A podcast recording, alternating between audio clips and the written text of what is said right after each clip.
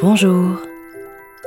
Vous êtes là pour écouter la suite des histoires que la Dordogne raconte chaque soir à ses affluents ? Installez-vous confortablement, chaussez votre casque ou vos écouteurs et laissez-vous embarquer.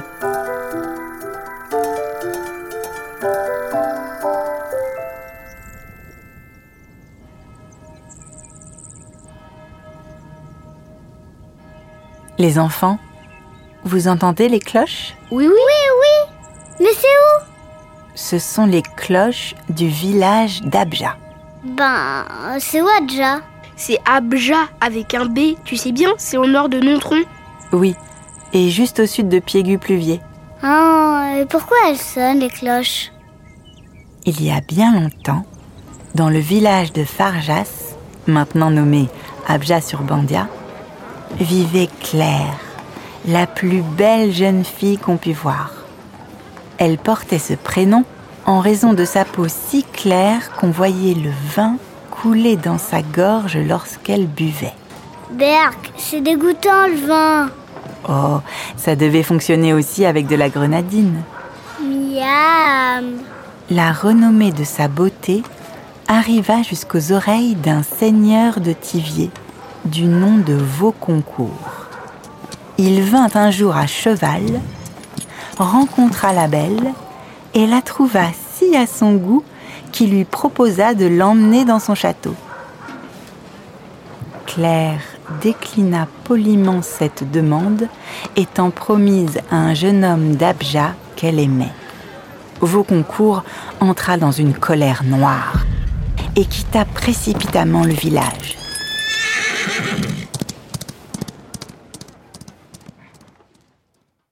Le bruit ayant couru que le seigneur allait revenir pour enlever la belle, les habitants s'armèrent tant bien que mal de faux, haches, fourches et bâtons et attendirent, en se relayant, plusieurs jours et nuits, le retour du seigneur. Et alors ?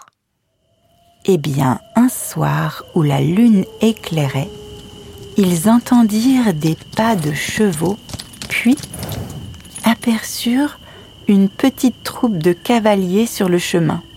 Le jeune promis commanda l'attaque et se jeta avec ses hommes sur les arrivants. La bataille fut terrible. Les cris des blessés s'entendirent à des lieues. Les chiens hurlèrent à la mort.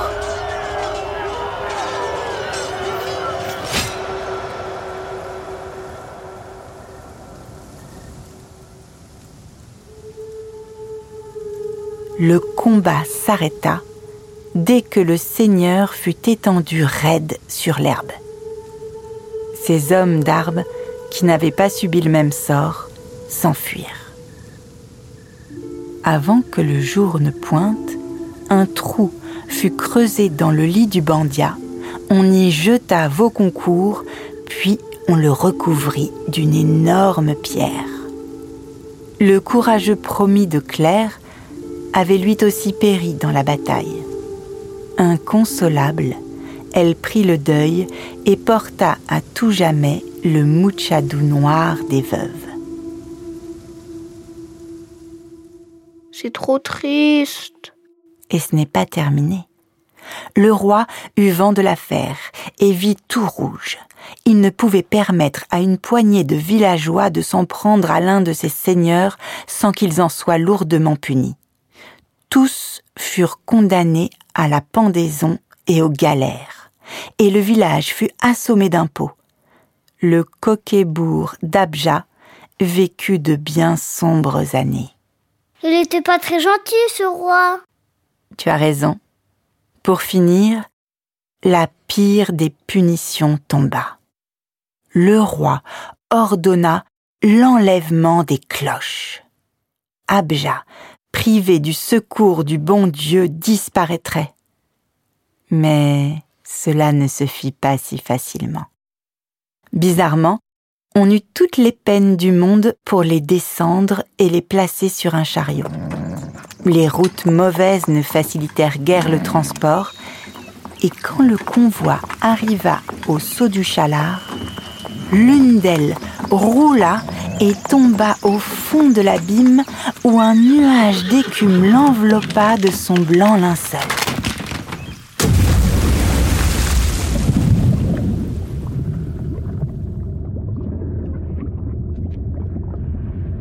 Secrètement, les villageois s'y rendirent en pèlerinage et se penchèrent sur l'eau mugissante de la cascade en implorant « Sono, sono, partus damnas d'Abjat ».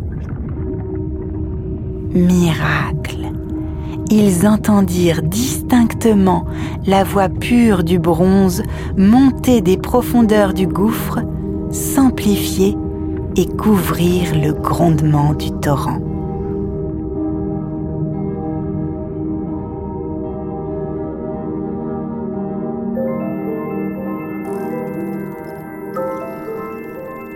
On dit que les cloches se font entendre tous les jeudis saints à quatorze heures et que l'âme de Claire, la belle de Farjas, apparaît sous la forme d'un grand oiseau blanc dans le clocher d'Abja.